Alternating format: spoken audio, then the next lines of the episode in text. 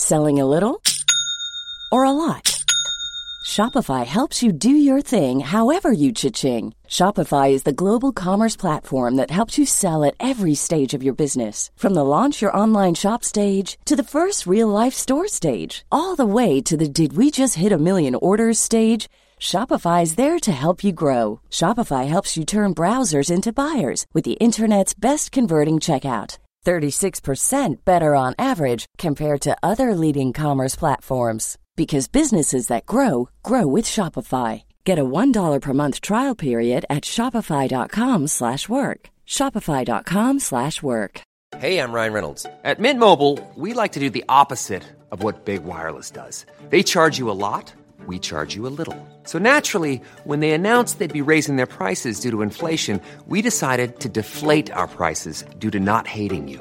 That's right. We're cutting the price of Mint Unlimited from $30 a month to just $15 a month. Give it a try at mintmobile.com slash switch. $45 upfront for three months plus taxes and fees. Promo for new customers for limited time. Unlimited more than 40 gigabytes per month. Slows. Full terms at mintmobile.com.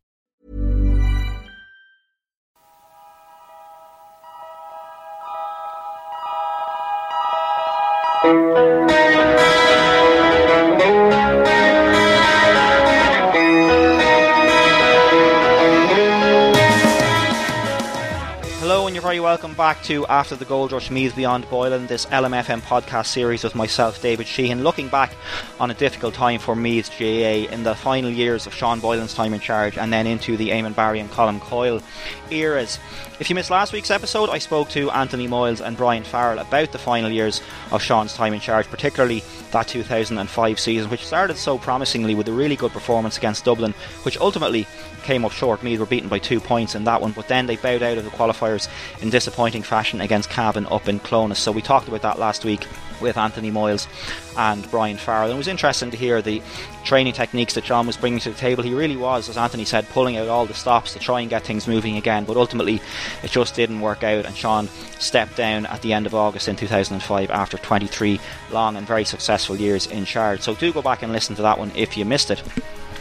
Now, episode 2 is going to focus on the 2006 season, and we decided to split it into two parts because there's really so much going on here. A lot of off the field stuff between the county board and the new manager, Eamon Barry, went on not long after he was appointed. So, we're going to talk to Colm Keys about that because it was a turbulent year all around, really, and Colm covered a lot of those uh, meetings and a lot of those stories for the Irish Independent. When we look back through the archives, we can see Colm's byline on quite a lot of those stories. We're going to talk to him about the off field sort of stuff, and then we'll talk to Kevin Reilly and Brian Farrell is back again to talk about what went on on the field in 2006. A mixed year, some really good results mixed in with some really poor ones, um, but it's hard to argue that Meath made any progress forward, but probably didn't make much back either. So uh, it was a funny year, really, all in all, uh, in many different ways. So we're going to speak to Colm Keys first of all in part one. Uh, as I said, we'll split this into two parts because uh, it just makes it a little bit more manageable rather than having an hour and a half or so of content for people to try and get through. We'll put it into part one and part two. So Colm Keys up first, and then we'll have Brian Farrell and Kevin Reilly as a separate podcast in part two. So we really do hope you enjoyed, and thanks again to everybody who got in touch after part one came out last week. Lots of positive messages from people who uh, enjoyed listening to it. It's funny because it wasn't a successful time for me, but I do feel like sometimes uh, the glory days, and that's this isn't just exclusive to me, but the glory days are, are reflected on far too much, and oftentimes the most interesting stuff is from the times when things didn't go well, you know, and what people can learn from that. Uh, not that this is intended to be any kind of an educational podcast; it's really just more of a of a look back to, to see what went on and to remind people what went on at the time. A sort of a, a reeling in the ears from the mid noughties, if you wanted to call it that, for Meath GAA. But certainly, as I said, we've uh, we've all talked about the All Ireland wins plenty of times over the years, and that's great. But it's good as well to look back on other events that people might have forgotten about. So, with that, let's get into part one of episode two with Colm Keys.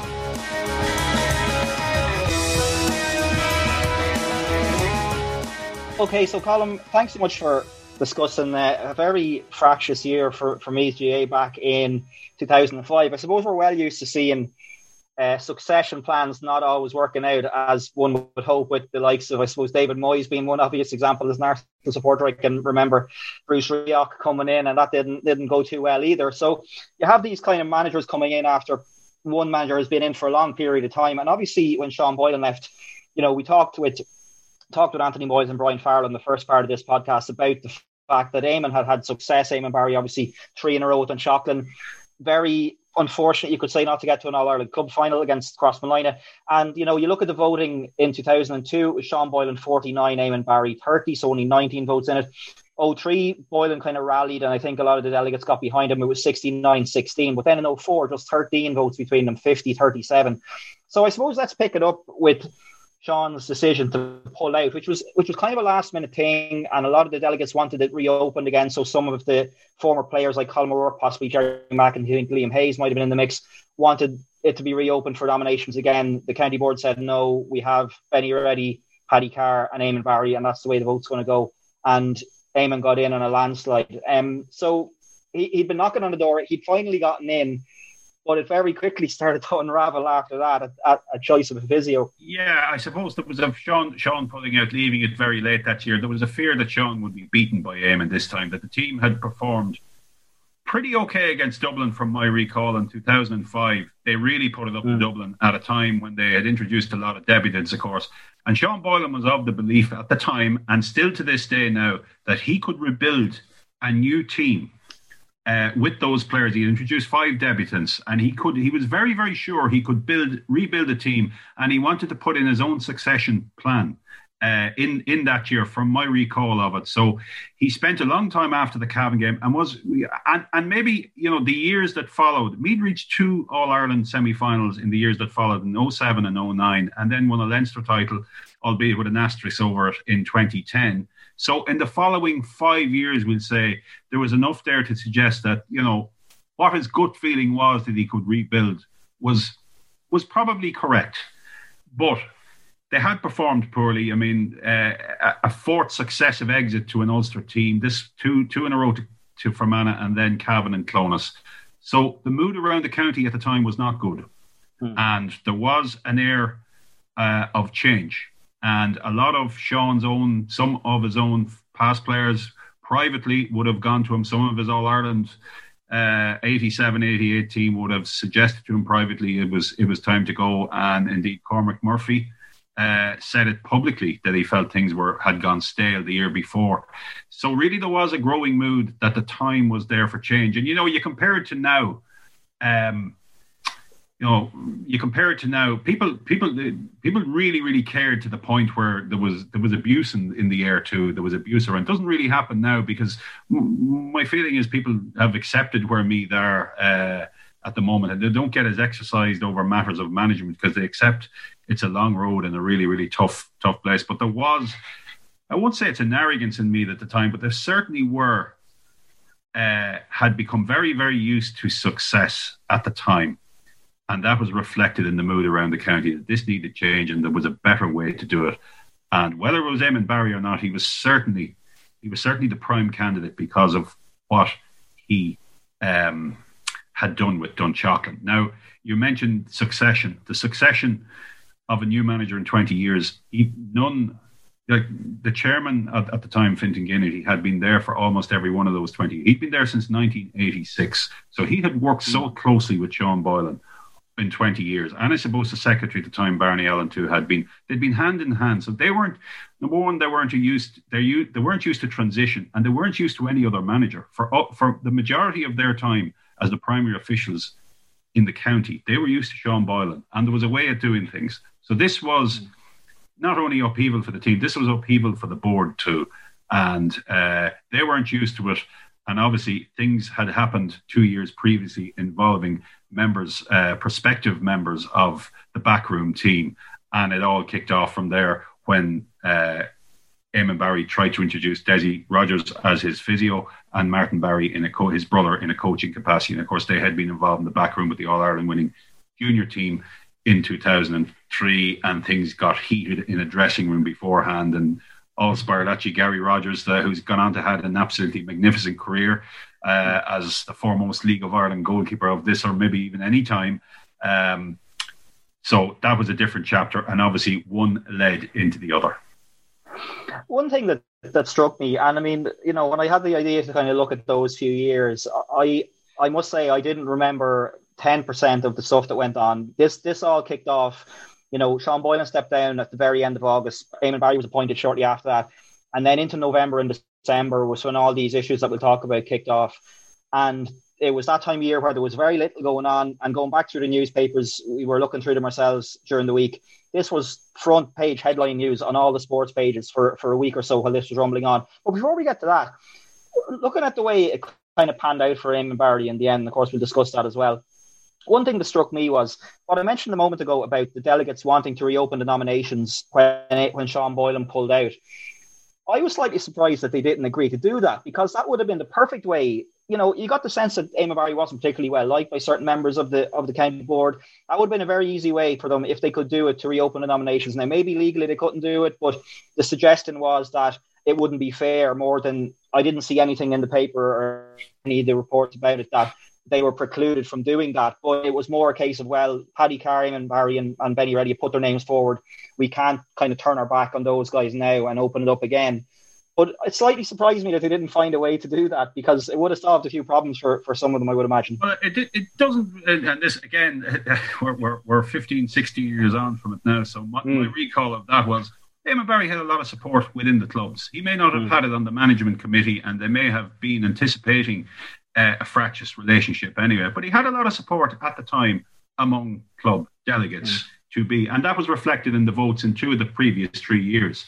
So when the suggestion was made to reopen up, he had been the one pressing. Three years he had challenged Sean Boylan, as was his right under the terms of the way the way these votes were run. Uh, that all all candidates were put to the uh, put to the floor. That obviously changed the year after he came in.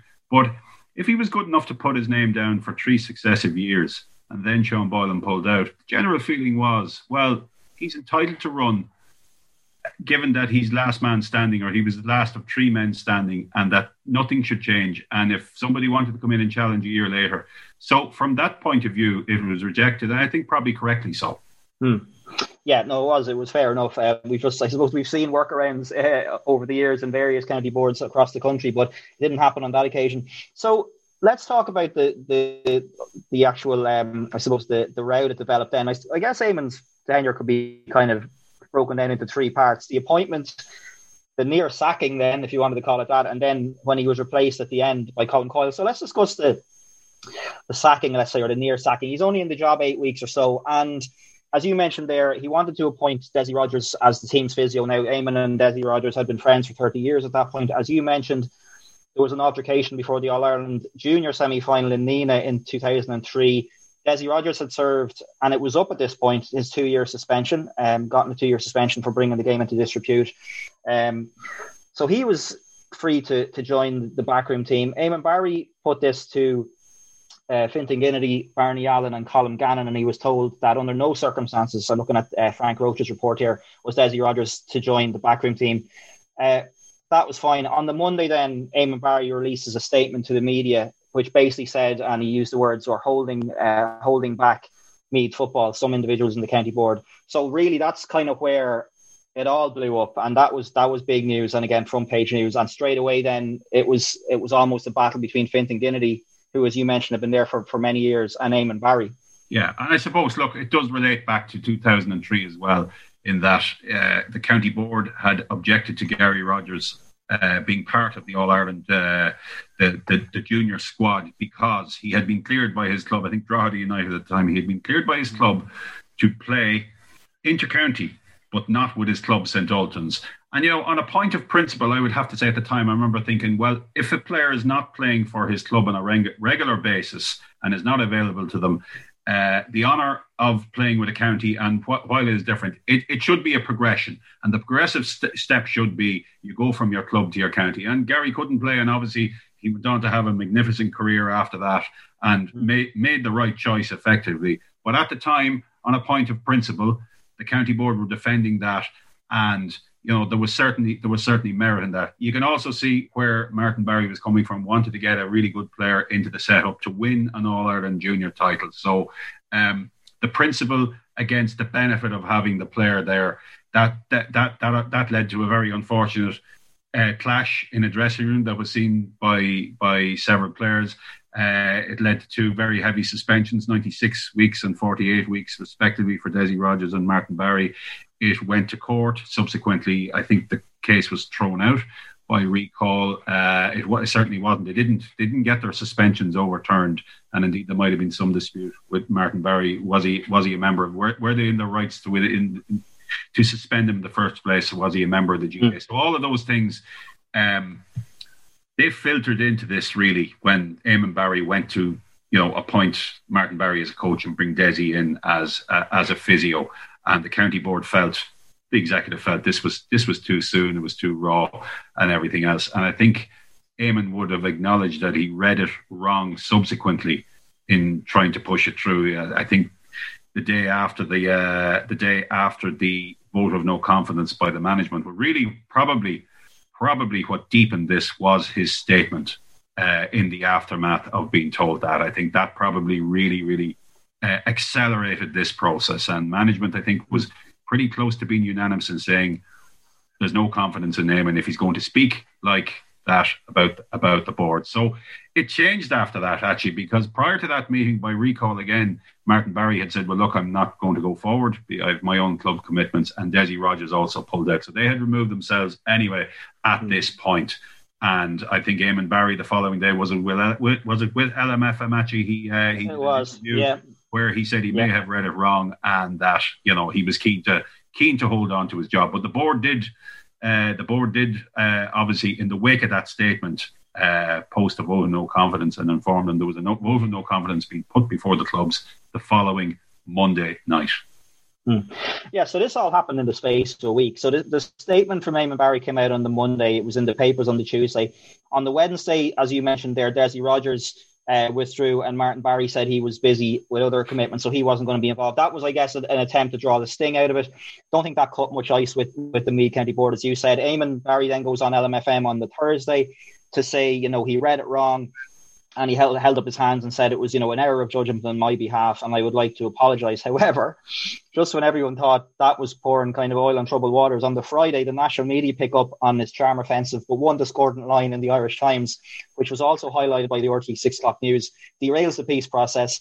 Uh, Frank Roche writes here, uh, the beleaguered boss is quoted as saying, "Are we dealing with a, a dictator?" Of course, referring to um, Fintan Ginnity, which of course, wouldn't have gone down well uh, with with anybody uh, with any county board chairman uh, across the country. I wouldn't have thought, and that you know kicks things off again. But there's a compromise reached. We were we were chatting about this off, off the record or off air, if you want to say that, and. I guess the county board weren't too sure of their, their position either in terms of who was going to come out on top, and, and ultimately later on in the year, again, they actually lost his position. But before that, there was maybe a feeling that they might be trying to pick a wrong the wrong battle here with Eamon Barry. Uh, First of all, David, I suppose Fintan Ginnity, the late Fintan, a very strong-willed character, as as as was Eamon Barry at the time. Eamon Barry would have been a regular thorn in the county board side, and you know he was um, certainly put up very strong cases to be to be Meath manager in those three in those three years, and didn't always feel he got uh, fair process either. So he would have been a thorn in the side of the Meath County Board at that time, and and even since, indeed, uh, on, cer- on certain issues. But uh, two strong willed characters straight away, and that clash. But in the aftermath of that, uh, the, when Desi Rogers and um, Martin Barry did uh, step aside and uh, Eamon did, it was an act of contrition in some ways that he did he did step back from that. But yes, I think at that point there was a lot of uncertainty as to whether the vote of no confidence would actually be passed by the clubs because the fact that Eamon had backed down and the fact that the two members of the backroom team that he wanted to bring in had uh, departed themselves anyway certainly uh, helped to ease tension. But the board were adamant that they were the board executive, the executive were adamant that they were pressing on ahead with the vote. Yet, again, by recall, I'm not so sure whether that vote would have carried on the night. And you know, subsequently, when you look at Eamon, Bar- Eamon O'Brien's removal as manager, and you look at Banty's, uh, Seamus McEnaney's failure to remove him after relegation in 2012. There was a discordant air there among delegates that uh, manifested then and may have actually manifested on that night in 2005 when what we call the uh, the Ardboyne Accord was uh, was signed into law. A nine point a nine point a charter really uh, that at the time I have to say that was trashed out over five hours on the Monday. Uh, and Eamon Barry signed up to it. And general feeling was he had weakened his position by signing up because really, you look at it in the context of today, and just looking back at some of the points that uh, he was asked to sign up, that the very, very basic show respect to county board officials. Well, most managers would show respect. You know, consult with uh, a fixture secretary over clubs. Basic again, budgetary yeah. uh, submissions. Make budgetary submissions that have to be passed by county board. I mean, that's that's standard. All of these things are standard practice. There was one about jerseys being picked up at the end after games by county board officials. Okay, a bit petty, but obviously stemmed uh, from what happened two years earlier. That wasn't obviously had anything to do with Eamon Barry, only by the fact that he's Martin's brother. So really, a lot of the things that were put to them, you know, were, they were they were petty. But at the time, it was probably felt that these things needed to be needed to be signed up to. Now, whether they should have been put out in public like they were, that's the other question. I mean, I, I don't think there was any great benefit. Look, don't get me wrong, David. It made it made for it made for great copy at the time, and it certainly shortened the shortened the winter in, in 2005 for or certainly shortened those those those those few uh, those few weeks. But you just wonder in hindsight, you know, signing up to could they just, should they just not have agreed? But I think the county board were keen to put out there that you know Is back down here, and and we are the winners. And it certainly probably did weaken his position in ways signing up to that because if he hadn't said, "Hold on a minute, I'm not signing up here. Why would I do this? I've backed down. I've said, you know, I've stepped back from this, and the two guys are no longer being pushed through." I think if that had gone to the vote that night, I think delegates probably that night were happy that this was put to bed. But if it had a, if it had gone to the vote and that nine point charter had been placed in delegates' hands, I think it would have strengthened Eamon Barry's case. If you thought the only way to get a more defined jawline with natural looking results was through surgery, think again. Juvederm Volux XC is a non surgical injectable gel filler that improves moderate to severe loss of jawline definition and can help you achieve natural looking results with little downtime. Even better, this improved definition lasts up to one year with optimal treatment. No maintenance required. Improve jawline definition for a smooth, sculpted look with Juvederm Volux XC. For important safety information and to find a licensed specialist, visit juvederm.com. That's J U V E D E R M.com. Not for people with severe allergic reactions, allergies to lidocaine, or the proteins used in Juvederm. Common side effects include injection site redness, swelling, pain, tenderness, firmness, lumps, bumps, bruising, discoloration, or itching. There's a risk of unintentional injection into a blood vessel, which can cause vision abnormalities, blindness, stroke, temporary scabs, or scarring. Talk to a licensed specialist to find out if it's right for you. When you're ready to pop the question, the last thing you want to do is second guess the ring. At Bluenile.com, you can design a one of a kind ring with the ease and convenience of shopping online. Choose your diamond and setting. When you find the one, you'll get it delivered right to your door. Go to Bluenile.com and use promo code LISTEN to get $50 off your purchase of $500 or more. That's code LISTEN at Bluenile.com for $50 off your purchase. Bluenile.com code LISTEN. When you make decisions for your company, you look for the no brainers. And if you have a lot of mailing to do, Stamps.com is the ultimate no brainer. It streamlines your processes to make your business more efficient, which makes you less busy. Mail checks, invoices, legal documents, and everything you need to keep your business running with Stamps.com. Seamlessly connect with every major marketplace and shopping cart. Schedule package pickups and see your cheapest and fastest shipping options from different carriers. With rates up to 89% off USPS and UPS rates. And with the Stamps.com mobile app, you can take care of mailing and shipping wherever you are. Make the same no-brainer decision as over 1 million other businesses with Stamps.com. Sign up with Code PROGRAM for a four-week trial plus free postage and a free digital scale. No long term commitments or contracts. That's stamps.com. Code program. Yeah, and I'm looking at I'm looking at your own um, article on that particular night. Barry survives at a price, as you mentioned. That was the kind of feeling was that he was compromised a little bit and his position was weakened. And you know, Ginnity, in fairness, Fintan Ginnity, as you said there, passed away in 2019. Have been you know at the at the helm from MGA for so long, he did admit that mistakes were made because possibly because this is the first time we've had to deal with a new yeah. a new manager, as you said. So fairness to Fintan Ginnity, as you said, yeah. a strong-willed man, but he, he admitted that he, mistakes yes, were made on both did. sides. He did admit at the time, and it was a, that it was a difficult time for him and for and for the board, and they, they had not been used to obviously succession number one. And you have to say that in, in hindsight, like he ran a very good county board for a long, long time. We were very, very successful. Things, you know, things ran well. Now, I would also say that around that time, Meath GAA did take their eye off the ball. Dublin had come in with their million pound or million euro coaching uh, and games development project. At that stage, it was a year up and running. And I, I, I felt, you know, you feel that these controversies, you just wonder that there was so much about Meath managers in the in the years that followed that did it absorb so much time and energy and everything else that the eye was taken off the ball because you know Meath did reach two All Ireland semi-finals in the years that in the years that followed and there clearly were decent enough players but bottom line is in in in the 20 years it's been 20 in 20 years and I stand to be corrected here. I think it's two Leinster under 20 stroke under 21 finals that Meath have reached. Haven't won a title in that time.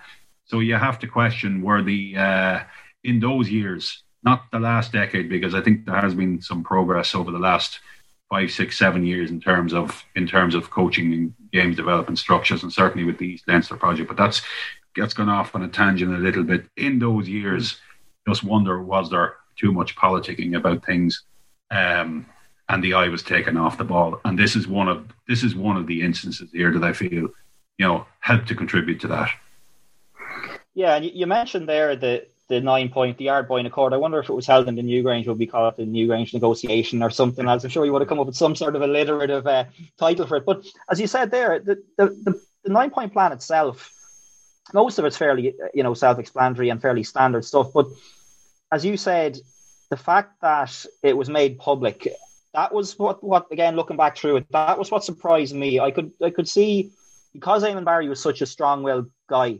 Now he obviously was maybe spooked by the fact that this job that he'd fought so long and so yes. hard for was going to be taken away from him. That he was prepared to kind of swallow anything almost. But it just seemed a little bit unnecessary to me that this was made public. And there was obviously the, the photo the photo photo opportunity of, of Fintan and Eamon shaking hands at the top table and all that sort of stuff to put this to bed. But making it public just seemed like uh, one step too far almost. But as you said, the county board were, were obviously keen to to you know to make it clear that they had kind of come out on top here, so they saw, or so they saw yeah. it anyway. It was it was an assertion of authority, really. That's that's that's what it was tantamount to. That they had gone, uh, take taken each other, management and the new the new manager had taken each other head on, on head on, and there there there was a winner. While Eamon Eamon kept his job, he had to accede to all of these requests, which I have to say again, and you're I'm looking at them now 15 years later, 16 years, 15 years later, and you're saying signing up to them. Well, if they were kept public and they were just in agreement, but obviously times were things were different, the atmosphere was different at the time, so you have to you have to place it into the context of that. But looking at them now, if if they were mm-hmm. by gentleman's agreement or a shake hands and acknowledgement, respect, and you know consult with fixtures, I'm sure stuff like that are written into charters that managers have across the country. Mm. Only they're not made public. That's the difference, and they're not held up as a triumph in ways. And that's that's what it felt like that night. That you know he that yeah. the, that the management, uh, the executive, Meath, Meath County Board executive had, had asserted its authority here. But as things happened a week or two later, Fintan Ginnity lost his job as chairman, and you wonder was all of this did it come at a price of this and that's something that you would wonder and you you would think maybe maybe was a contributing factor too. Yeah, by one vote, 81-80 to Brendan Dempsey, which is it's incredible to think that somebody who's put in that much time, and obviously that's the way it's just the majority end of story, but um, to lose by one vote is incredible, really, after all the years yeah, and, Fintan Ginnity had put in. I think Brendan Dempsey had been challenging for a while too, so so almost similar to him and Barry challenging Sean Boylan. Maybe there was just a time, maybe people like that felt that uh, you know the time had come to to change things. But you know, you say what you like about Fintan Ginnity, he he achieved a lot in his time as Meath County Board Chairman. There's no doubt, and and and his legacy is good. His legacy is very, very, very solid in, in, in that respect. And while that might have ended badly that night for him, you know, I think he quickly got over it and got on with it.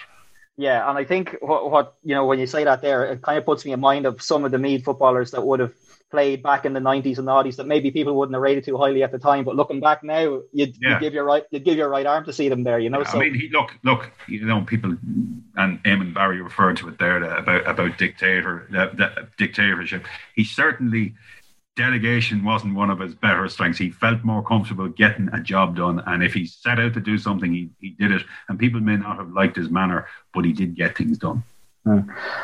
I was going to ask you just before we finish up on this this uh, Ardboyne Accord if you could imagine Andy McEntee agreeing to something like that so publicly. But what I hadn't realised was Andy McEntee was actually part of that backroom team as well and left just before Christmas just that before year. Christmas. So perhaps he didn't have a problem with it. Yeah, I, I, I just probably think the environment, the whole environment around the time that Andy made, I, I actually can't recall why he got out, but maybe maybe it was the mm. environment was just yeah.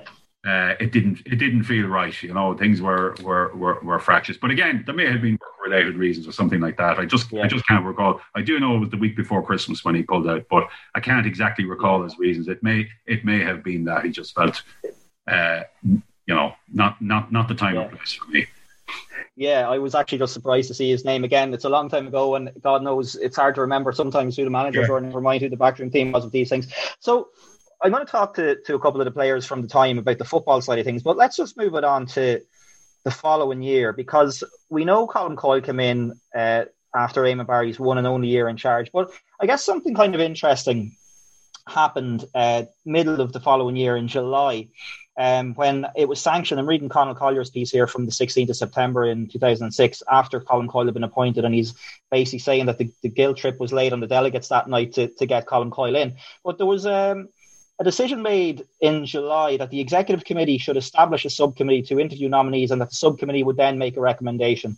So what happened there basically was the county board essentially will would, would pick their preferred candidate. And I know, uh, looking at this again, this report, uh, the league delegate Oliver Cudden basically felt that the clubs are now almost being railroaded into picking the going with the guy that the county board have put forward. So.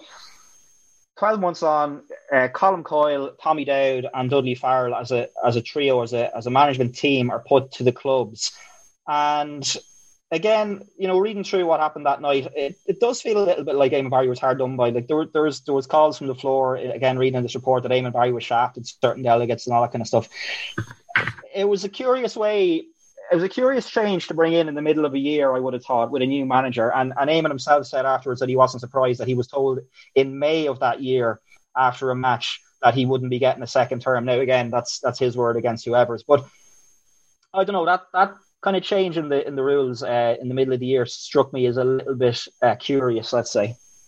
Yes. Maybe not. Uh, I suppose the timing of it is one thing. It happened in Eamon Barry's year, but you would have to say that it is probably the accepted way of doing business now and since. There are very few instances. I can't. I'm not sure is there any county that allows number of candidates to go on a ticket at a county board meeting and that delegates vote in. They either vote to accept a recommendation or they don't. And the clubs had a choice of refusing to accept the recommendation of management if they felt that strongly about it at the time. Now, you would suspect the timing of that in his first year, in Eamon's first year, fine. The timing of it isn't isn't great. But the, the, the broader issue is uh, a smaller group uh, picking a manager is what's done now, is what's done. And a subcommittee will pick, they will make a recommendation to a management committee, and a management committee will make a recommendation to a county board for ratification. So that just happened to happen in his year, whether by design or not, maybe so. I actually can't recall what the sentiment was around the time. Meath did okay in his first year. I have to say they they they were they won the O'Byrne Cup. I think yeah. they were relegated that year relegated on six points, which is very unusual, yeah. in fact. And then lost, Laois, lost lost the, lost badly to Wexford, and then lost to Laois in the qualifiers mm. up in Park yeah. So it wasn't a great year. And a year later, they reached an All Ireland semi final, beating Tyrone in an All Ireland quarter final. So really, the pickup on Colm Coyle's first year was very, very strong. So yeah. management can look back and say, or the subcommittee that picked uh, Colm Coyle or recommended him as manager can say, well, we were justified. Mm. Um, and that we got to an All Ireland semi final a year later. Should should mention as well that, that that proposal or that, that change that happened in the middle of the year in 2000 and six. It was carried by 49 votes to five. So, you know, the clubs had an opportunity there to, to push back on they that. They, they, to, they had an opportunity to reject the recommendation too, and didn't. Hmm. So, Hmm. was that the prevailing mood in the county that maybe uh, even after a year, managers can lose their positions after a year? That's that's that happens. Um, Hmm. But you know, I do think maybe that Eamon was weakened by the uh, by the events of the previous December, perhaps. Uh, and the team played; they, they performed okay, but nothing out of the ordinary, and certainly not as good as a year later because they actually drew with Dublin in a Leinster in a Leinster semi-final, quarter final, quarter-final, I think. yeah, yeah, and lost subsequently by by by four points. So that was again, you know, that was a strong bit of form, and then beat Tyrone in a in a beat Tyrone in a in a quarter final. That was that was strong Mm. form. just to wrap up on it, I mean, it was an extraordinary, it was an extraordinary period for Meath football. Um, as I said, not for the right reasons, and it was it was all over the sports pages for, for a good week or two after or during that time when, when the, the spat was going on between Eamon Barry and the county board. But you touched on it there, and it was something that I heard before as well that Sean Boylan wanted to continue on and have his own sort of succession plan. Now, maybe people might say, well, maybe he should have done that after 2001 into 2002 and 3 and then had that switch over. Um, it's all well and good saying this with hindsight, but maybe that would have been a, smoother way to go about things. But of course, you know, these succession plans don't always work. The person that he was grooming to take over from him mightn't have mightn't have been up to it either. It's very hard to say, but certainly the way it went, as you said, it was great copy for, for the papers, but um, Yeah. it really it really did blow up Look, it face. was it was it was the first of uh, many bumps on the road for me over the following seven or eight years, and even if you take in the controversy around the Leinster final, uh, and then Eamon O'Brien's subsequent um, ejection, and then Seamus McEnaney, and it, throw in the middle of all of that, there was an issue regarding Luke Dempsey's appointment as well, because he was the preferred choice of a subcommittee, but the management recommended that. So Meath had difficulties in years that followed with managerial appointments in the years that followed Sean Boylan, and it really took until Mick O'Dowd came in uh, for all of that to settle down. And there, despite the fact that they haven't been successful, there has been relative peace and calm over the last nine, eight years between Mick O'Dowd's four years and Andy McEntee has now completed four years. And even if the team is further away from Dublin than it's ever been, there's peace and quiet. Maybe maybe there's an element of well, people don't care as much now because they accept where Meath are. Back then in 2005, it was all pretty emotive. Yeah, and just one very final point. I mean, speaking to Brian Farrell um, in the first part of this podcast, he mentioned that those defeats against Fermanagh uh, and the one against Cavan in, in 05 and the two previous years as well against Fermanagh, as you said.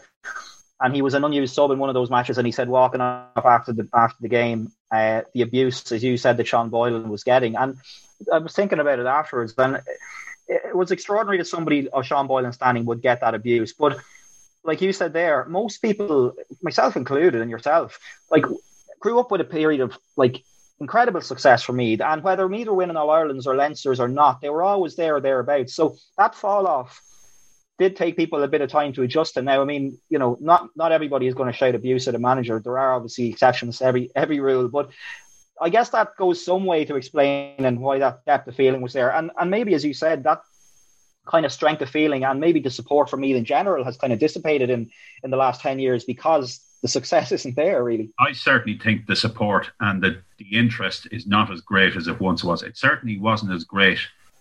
It isn't as great now as it was back then because people really, really cared to the extent where they were prepared to call out Sean Boylan in terms of wanting him out of the out of the job.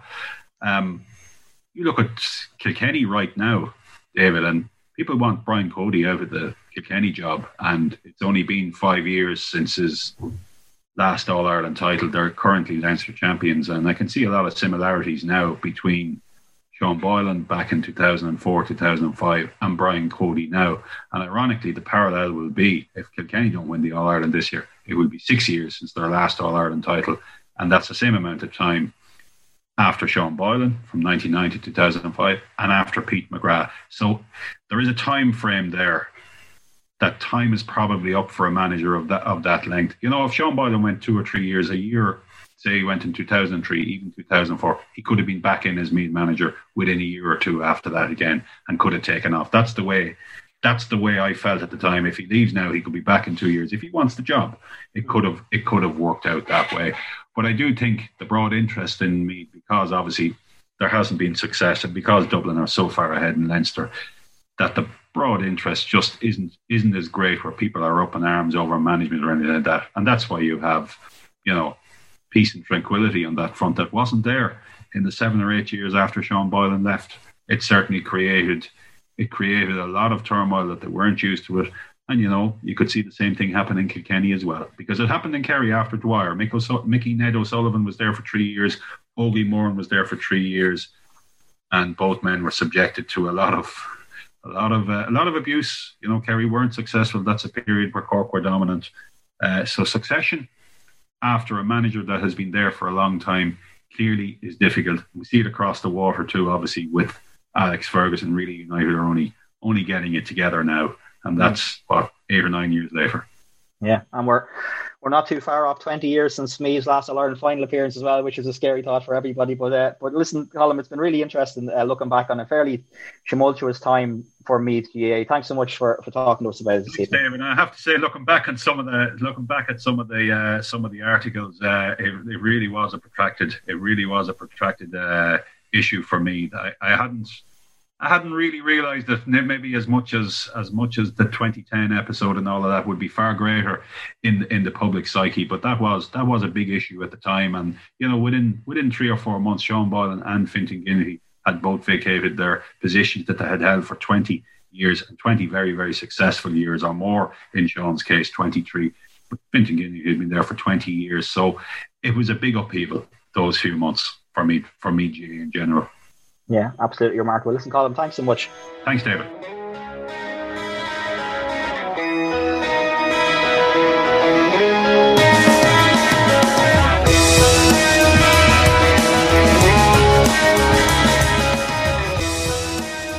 Yes, Colm Keys there, looking back on an absolutely extraordinary time for Meath J, a period of huge upheaval, as he mentioned. And as he also mentioned, a period that uh, I certainly uh, had forgotten about. I hadn't realised quite the extent of the controversy, and I don't think Colm had either. And uh, I'm sure a lot of you listening in uh, were probably uh, surprised to hear some of the stuff that went on as well, and some of the headlines that were made.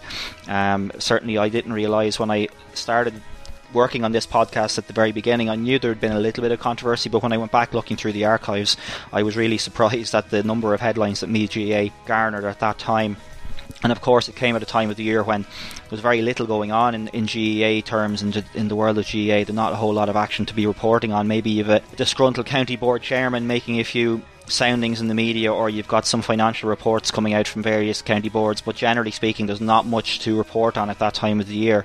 But that Meath story certainly gave the papers plenty to write about, and it was unusual as well, of course, for Meath to be making headlines for what was going on off the field because they had been so steady and so secure for so long. As Colm mentioned there, you had Fintan Ginnity who, as I said, we sadly lost in 2019, and you had Sean Boylan, two men who served Meath GAA for so many years and were a team really. And when both of those guys went at the same time, there was bound to be fallout from that, and that's certainly what happened. And unfortunately for me, that they were in the headlines for the wrong reasons. But a really interesting time and some remarkable stuff that went on around then in Meath GAA circles. So that's the off the field end of things. We're going to talk to Kevin Reilly and Brian Farrell in part two of this episode two, and that will be available from tomorrow morning. That's Friday morning. So if you're listening to this podcast on Thursday, the 11th, then the second part of this episode 2 with Brian Farrell and Kevin Reilly will be available from tomorrow morning, Friday morning. Thanks as always for listening. And if you are enjoying this podcast, do let people know about it. Anyone you think that might be interested, do send it their way. And if you want to get in touch with me, I'm on Twitter at David S. Sport if you have any questions or comments about the podcast. And we do hope you enjoy part 2 of episode 2.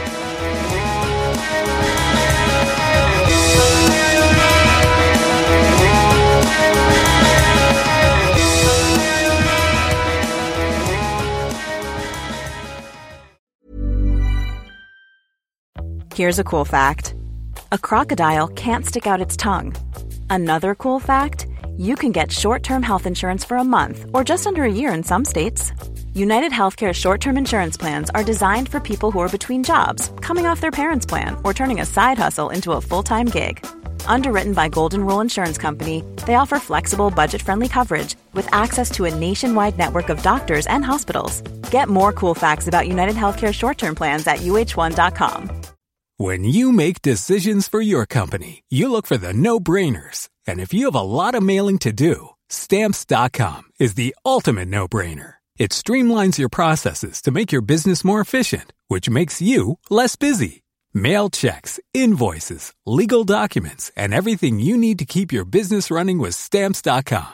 Seamlessly connect with every major marketplace and shopping cart. Schedule package pickups and see your cheapest and fastest shipping options from different carriers with rates up to 89% off USPS and UPS rates. And with the stamps.com mobile app, you can take care of mailing and shipping wherever you are. Make the same no-brainer decision as over 1 million other businesses with stamps.com. Sign up with code program for a 4-week trial plus free postage and a free digital scale. No long-term commitments or contracts. That's stamps.com. Code program.